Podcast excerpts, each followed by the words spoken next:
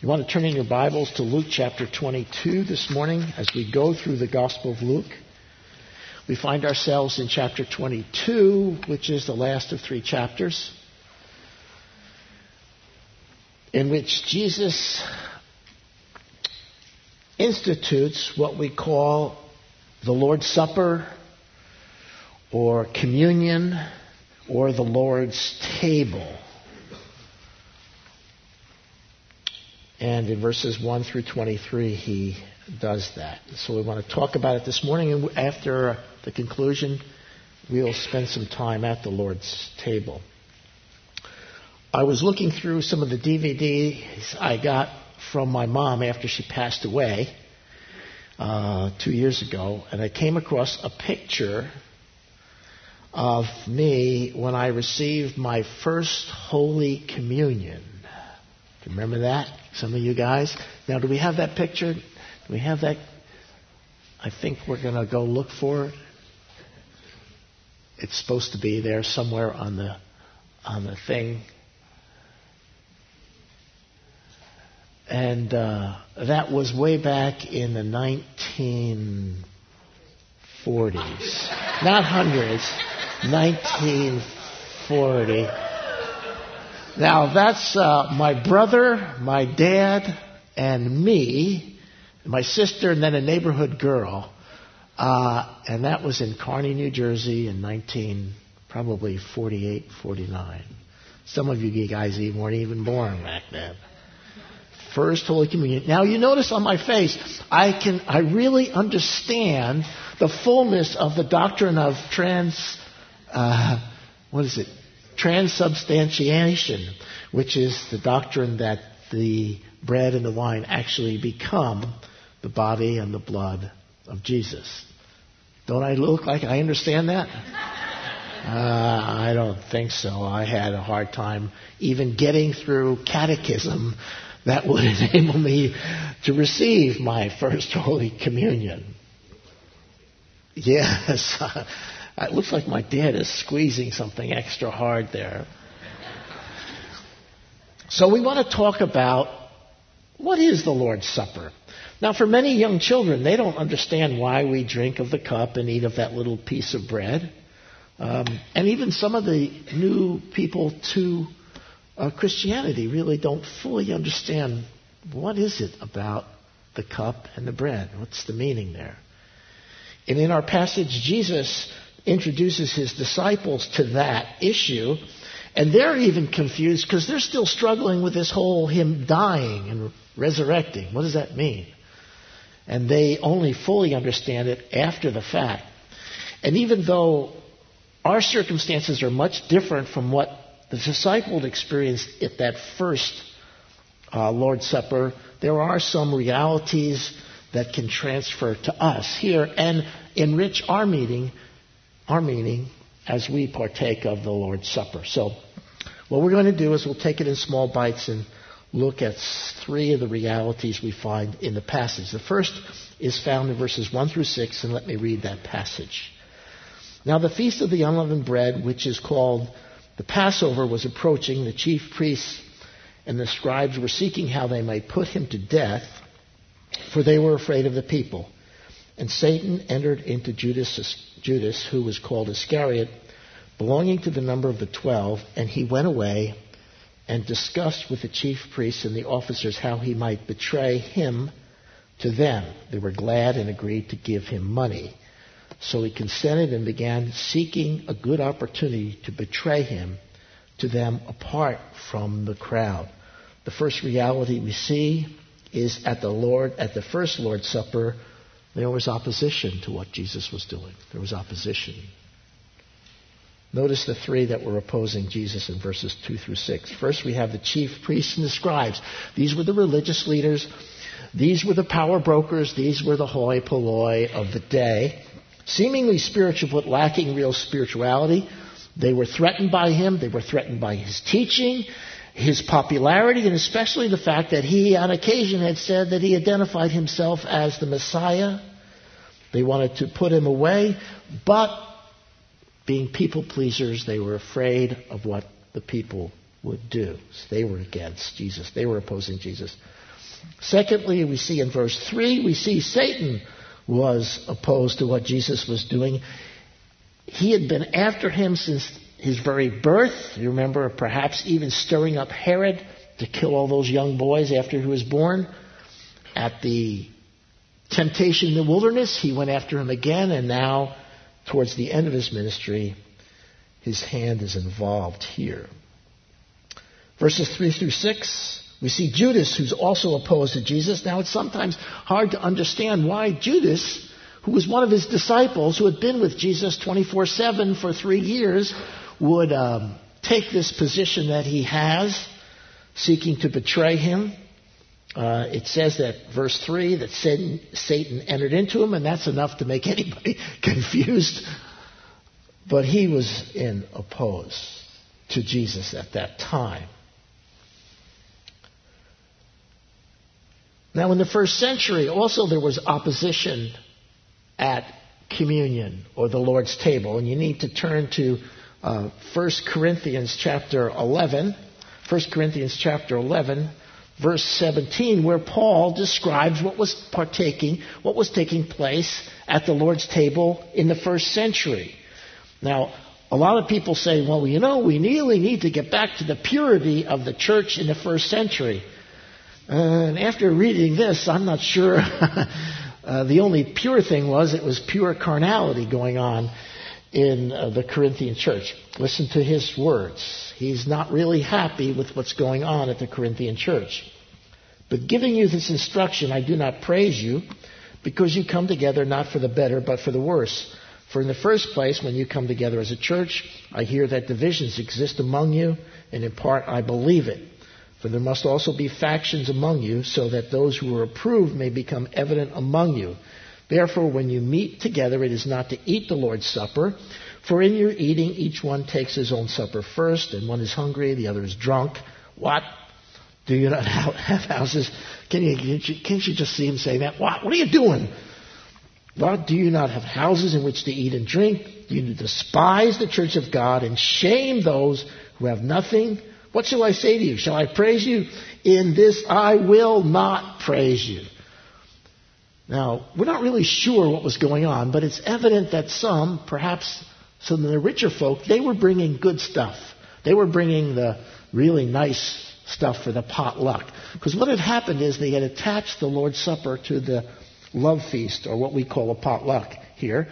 And um, they had attached those two items together. So they first they would have the love feast, or the, the agape feast, and then they would have the Lord's Supper what was happening? Some of the richer folk were bringing some nice stuff, while other guys, uh, perhaps some of the slaves or some of the folk, working folk, they were bringing P and J's.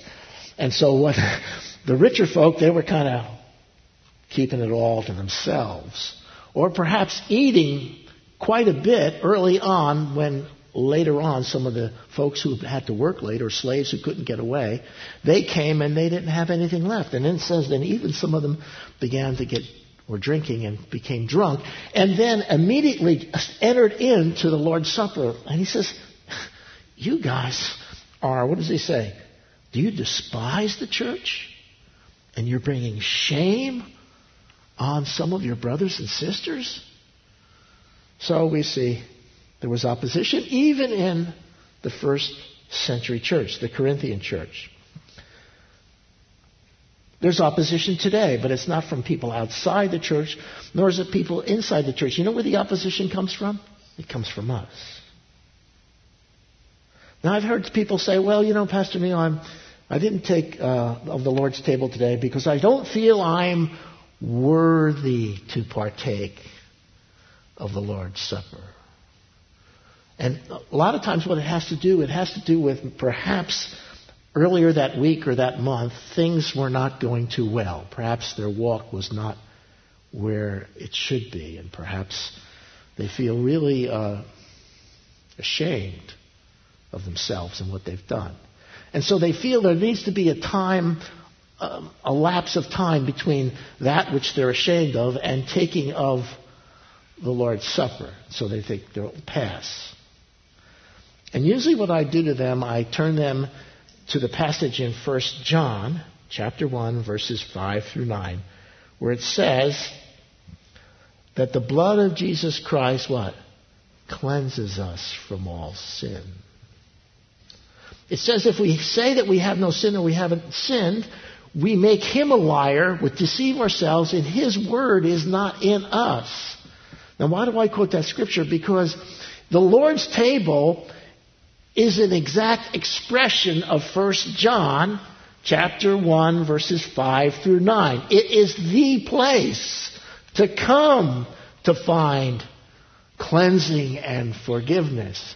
And the idea that somehow um, there has to be some time between when I failed and uh, when I kind of get myself worthy is so far from what the New Testament teaches because you're never going to be worthy. None of us are worthy. But the blood of Jesus Christ and his death and resurrection cleanses us from all sin. And so the expression that we have when we receive the elements is directly uh, explained by 1 John chapter 1 verses 5 through 9. So oftentimes there's opposition as there was in Jesus' day in, in the first century church. Second reality we see is found in verses 7 through 13. Let's read that passage. 7 through 13. Then came the first day of unleavened bread on which the Passover lamb had to be sacrificed. And Jesus sent Peter and John, saying, Go and prepare the Passover for us, so that we may eat of it. They said to him, Where do you want us to prepare it? And he said to them, When you've entered the city, a man will meet you carrying a pitcher of water. Follow him into the house, and he enters. And you shall say to the owner of the house, The teacher says to you, Where is the guest room in which we may eat the Passover with my disciples? And he will show you a large furnished upper room. Prepare it there. And they went and they found everything just as he had been told them, and they prepared the Passover.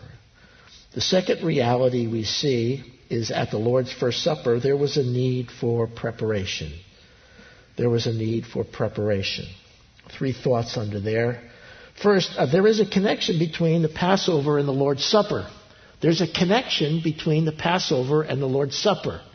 Now, when Christ instituted the ordinance of communion or the Lord's Supper, he just didn't have the bread and the wine or the grape juice, but it was wine. Okay? But it was connected to the whole Passover meal. Now, you remember what Passover meal was? Celebrating what? That the Jews were delivered from the bondage of Egypt and sent on their way to the promised land. And you remember why it's called Passover? Passover was it's called because the Jews would take the blood of the lamb, the blood of the lamb, and put it on the lentil and the two doorposts forming kind of a cross, okay? We see that. And when the Lord saw the blood on the doorpost and the lentils, he would pass over that house, and the firstborn of that house would not be killed, as everybody who didn't have the blood on their door, this would be the last of the uh, the plagues against the Egyptians. Those who did not have the blood, their firstborn would be killed. Do you remember the story?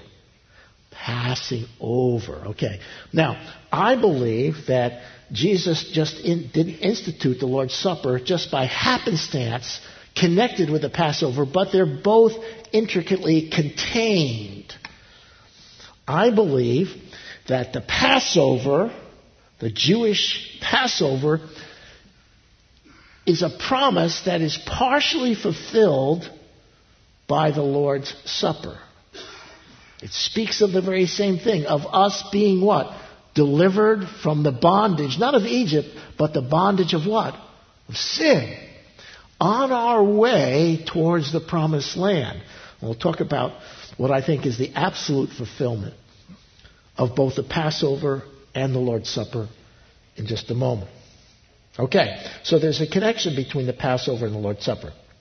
Then there was in verses 8 through 13, there was a command to prepare a command to prepare. So the disciples went, uh, Peter and John went and they prepared the Passover meal. And they prepared, there was things that they needed to do. Now here at Calvary, we have, um, let me get one out.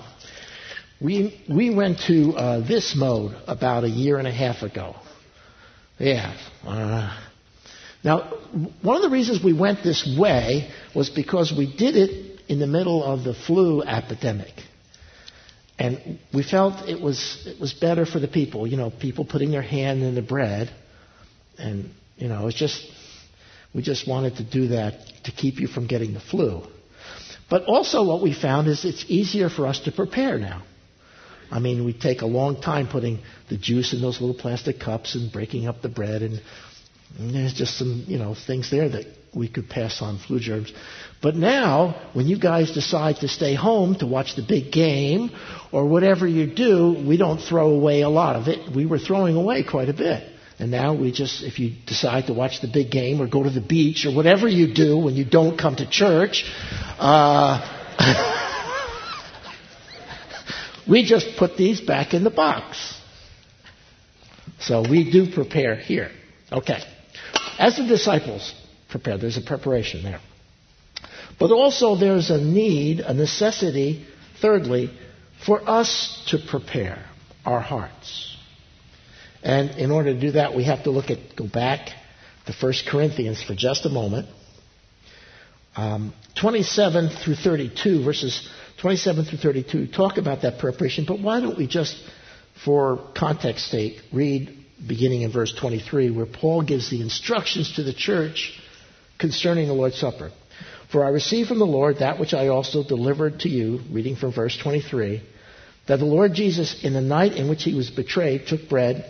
When he had given thanks, he broke it and said, This is my body, which is for you. Do this in remembrance of me. We're very familiar with this passage with this passage. In the same way, he took the cup also after supper, saying, This cup is the new covenant in my blood. Do this as often as you drink it in remembrance of me. For as often as you eat this bread and drink the cup, you proclaim the Lord's death until he comes. Therefore, whoever eats the bread or drinks the cup of the Lord in an unworthy manner shall be guilty of the body and the blood of the Lord. Now he begins to talk about our preparation. But a man must examine himself, and in so doing, he is to eat of the bread and drink of the cup. For he who eats of the and drinks, eats and drinks judgment to himself if he does not judge the body rightly. For this reason, many are weak and sick, and a number have died or fallen asleep. But if we judge ourselves rightly, we would not be judged. But when we are judged, we are disciplined by the Lord so that we will not be condemned along with the world. So then, my brethren, when you come together to eat, wait for one another. If anyone is hungry, let him eat at home, so that you will not come together for judgment. The remaining matters I will arrange when I come. There's a necessity for us to pray, for prayer. Now, Paul speaks of examining ourselves. He speaks in verse 27 of taking of the cup in an unworthy manner. Now, what, what does that mean? What is he talking about, taking of the cup in an unworthy manner? Well, yeah, once again, you have to go back to the situation that was existing in the Corinthian church at that time. Remember, they had the love feast, and people were being selfish, and some of them were getting drunk, and some of them weren't sharing their, what they good they had with the poorer folk, and they were shaming the church, despising the church. Remember that? Then they would just march in and have communion and think, I'm fine, I'm fine. But they weren't fine. They weren't fine. Why? Because the Lord's Supper or communion, whatever you want to call it, Lord's table, is a time of reflection. it's a time for you to say, you know, man, I am in need of the blood of Jesus Christ to cleanse me. I need to ask forgiveness. It's a time of coming before the Lord. And when you hold the elements in your hand, that's the time to say, Lord, I need your forgiveness.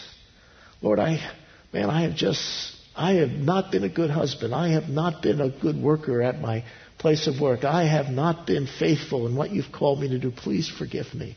There's that time of brokenness. There's a time of confession. That's what that's about. Remember what I talked about in 1 John chapter 1? Verses 5 through 9. That's the time to do that. And they were just barging right in. Well, I'm, I'm fine. No, you weren't fine. You weren't fine at all. You're coming in with an arrogant attitude, and he even says in the previous passage that you've, you've, what you've done is you're despising the church. You're bringing shame on your brothers and sisters. You need to repent. Now, look at verse 30. This is interesting. It says, Because of what they were doing, some are weak and sick, and a number have fallen asleep. Wow. Now, I have to confess, I've never seen this happen in, in the church, but, uh, you know, that doesn't mean that we should eliminate that whole verse because I believe that verse is teaching that um, when we are spiritually in rebellion, that will affect our physical life. You see, we're, we're, we're a kind of a one unit spiritually, emotionally, physically. Okay? Now, I'm not saying if you're sick this morning it's because of there's sin in your life. but that, that verse points to the direction of the, the unity of a person. And, and if you are living in blatant sin, uh, it can affect you emotionally, amen, and physically. That's what he's saying. That's, that's part of the deal. So there's a necessity for us to prepare so that we judge ourselves. You need to judge yourself. Take a look at where you've been. And ask for the forgiveness that comes with the blood of Jesus Christ. That's what it's about. So we need to prepare ourselves. Okay. Um, the last reality is found in verses 14 through 23. Let me read it. When the hour had come, he reclined at the table, and the apostles with him. And he said to them, I have earnestly desired to eat this Passover with you before I suffer.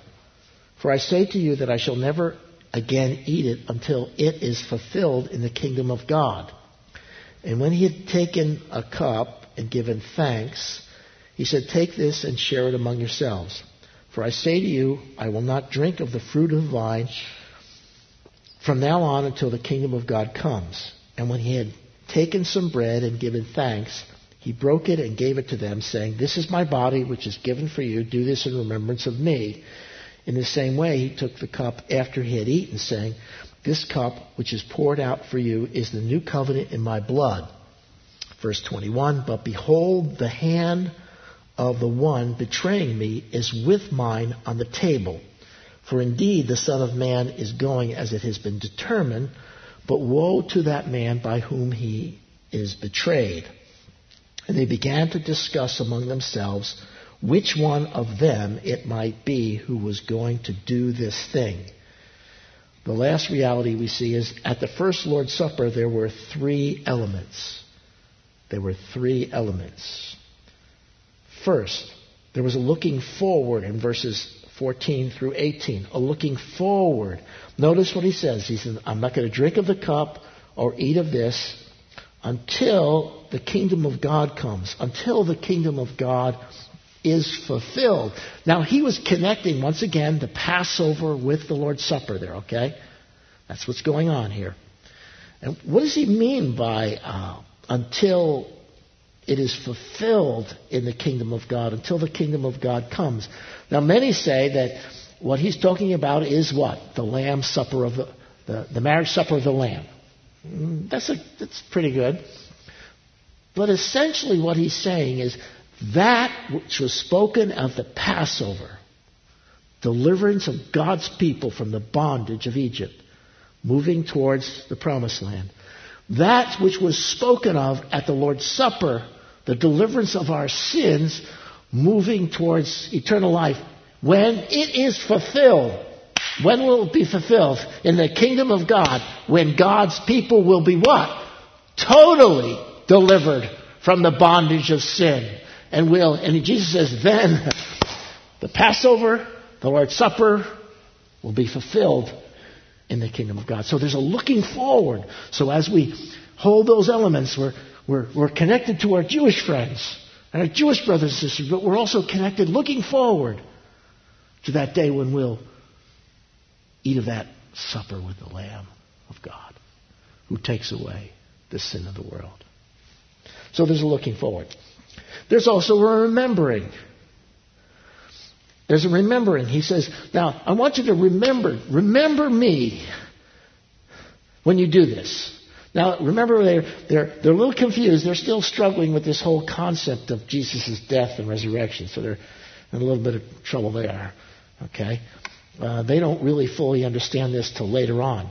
But when you do this, remember me. Remember, remember me. What does that mean? That means when you're holding the elements in your hand, think about what I did on the cross and how it has delivered you from your sin and given you peace with God. That's what is. Remember, bring it fresh. We're to hold those elements in our hands to kind of, there's a physical representation of what Jesus did. It's kind of like baptism. Now, baptism, the water doesn't save you, does it? No, it's not the water. But what? It's a physical manifestation of you dying to yourself and coming up out of the grave. Amen? It's new life.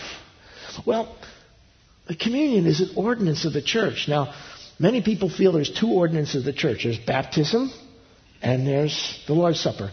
Now, our brethren brothers, you know what they believe? They believe foot washing.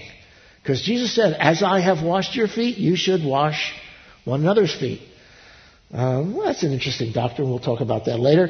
But uh, anyway, so we have this element. We're remembering. We're looking back, causing it to bring up fresh. Now, there is some controversy over this whole this is my body, this is my blood. What does Jesus mean by that? Well, our Catholic friends believe, and as I said, that's the church I was brought up in, transubstantiation. That the elements themselves actually become, in the Mass, at that, there's a miracle that takes place, that the the elements actually become the body and the blood of Jesus. Believe that. Now, our Lutheran friends, they believe that Jesus is in and through the elements. Uh, you'll have to find a Lutheran to explain that. I don't know what that means. Uh, and that's called consubstantiation. Big words. You don't have to remember them. Evangelical churches believe that the elements, as we hold them in our hands, are just that a little grape juice and leavened bread. Why? They represent, they're a representation of Jesus' body and his blood. Now think about this. When Jesus held the bread in his hand, say this is a piece of bread, and he said to his disciples, This is my body. What did they think? Not, they didn't think that Jesus was saying, This piece of bread is my body. They thought, What? They knew what he was saying. That what? This represents my body. This cup represents uh, the blood that I'm going to shed. And so uh, he calls us, when we hold the elements in our hands, to remember what he has done. But it also is important, it's also important that when you take of the cup and you eat of the bread, you're saying, I personally have entered into that forgiveness, that peace with God. I am proclaiming, like baptism, just like baptism, that I have been born again, that I'm trusting in the Savior for my salvation and only in Him. So when you take of the cup, you're, you're saying, I am a Christian. I am born again. That's what it means. And so that's why we say we have an open communion table, but if you're not a Christian this morning, there's no, no hard feelings because when you take that cup and you eat the bread and drink the cup. You're saying, I am a believer. That's what you're saying. So if you're, if you're not a believer and you haven't been born again, we welcome you here. But mm, you got to make a statement. Are you making a statement? Well, uh, well, I don't want to appear to be funny, so I'll, I'll just go this. But I'm really not a Christian. No, no, don't do that. It's, you're making a statement. I'm born again. If you're born again, shh, you're welcome to take up the cup. Because that's what it means. That I have personally entered into that forgiveness that is found in the death of Jesus Christ. Okay. The last um, part of this uh, reality is found in verses 21 through 23 that there was a betrayer at the table. Did you notice that? There's a looking forward, there's a remembering, but also there's a betrayer at the table. Now, if you think about this, this is, this is an amazing thing. Judas was at the table. Do you see that? He partook of the Lord's Supper that first night. Now, what does that mean? What can we learn from that? Well, first we know of the amazing grace of our Lord Jesus Christ. Amen? Because if that was me, and he was sitting at the table, and he was about to betray me, I wouldn't be passing the cup to him. I'd be throwing it in his face and telling him, get your miserable face out of here. and you'd be doing the same thing, wouldn't you? Yes. What does Jesus do? He just lets him know by saying these words in verses 21 and 22. He knew what he was going to do. Now, now, some of you might struggle with this, but perhaps, this is just my own thinking, perhaps there was that last window of grace. Do you see the grace of Jesus Christ here? Now, does that mean we should allow unbelievers to partake of the table? No, no, that's not what it is saying. But there's that element there. There's that element of the grace of Jesus Christ.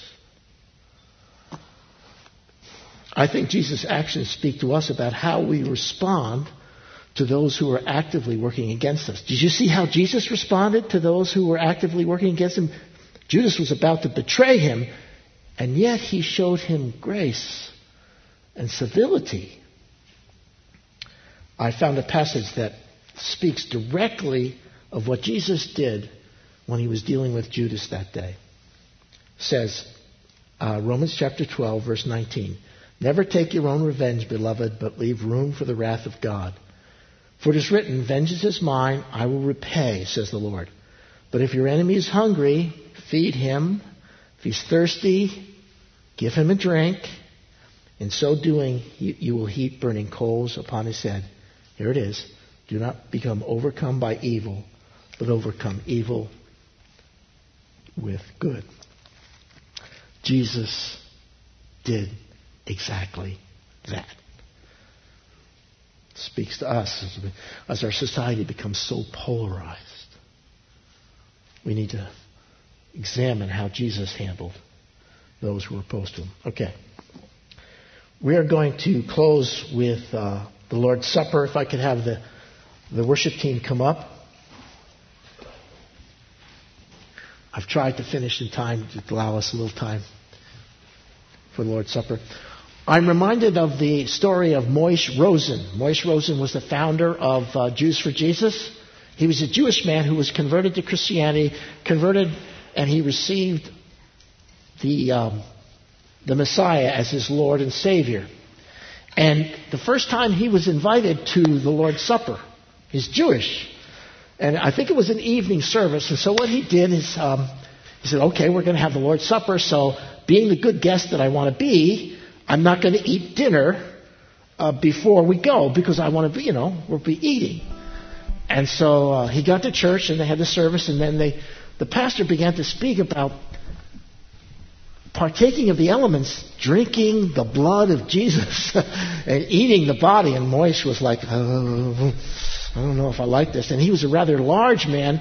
And then when they passed out the elements, he said, Is this it? Is this, is this it? Where's the rest of supper? Uh, he wasn't physically refreshed that day, and neither will you be physically refreshed uh, this morning by the small portions of grape juice and bread that we give you. That comes later on with lunch. You go to Boneheads or wherever you're going, uh, or maybe a, a donut or something. But you will be what?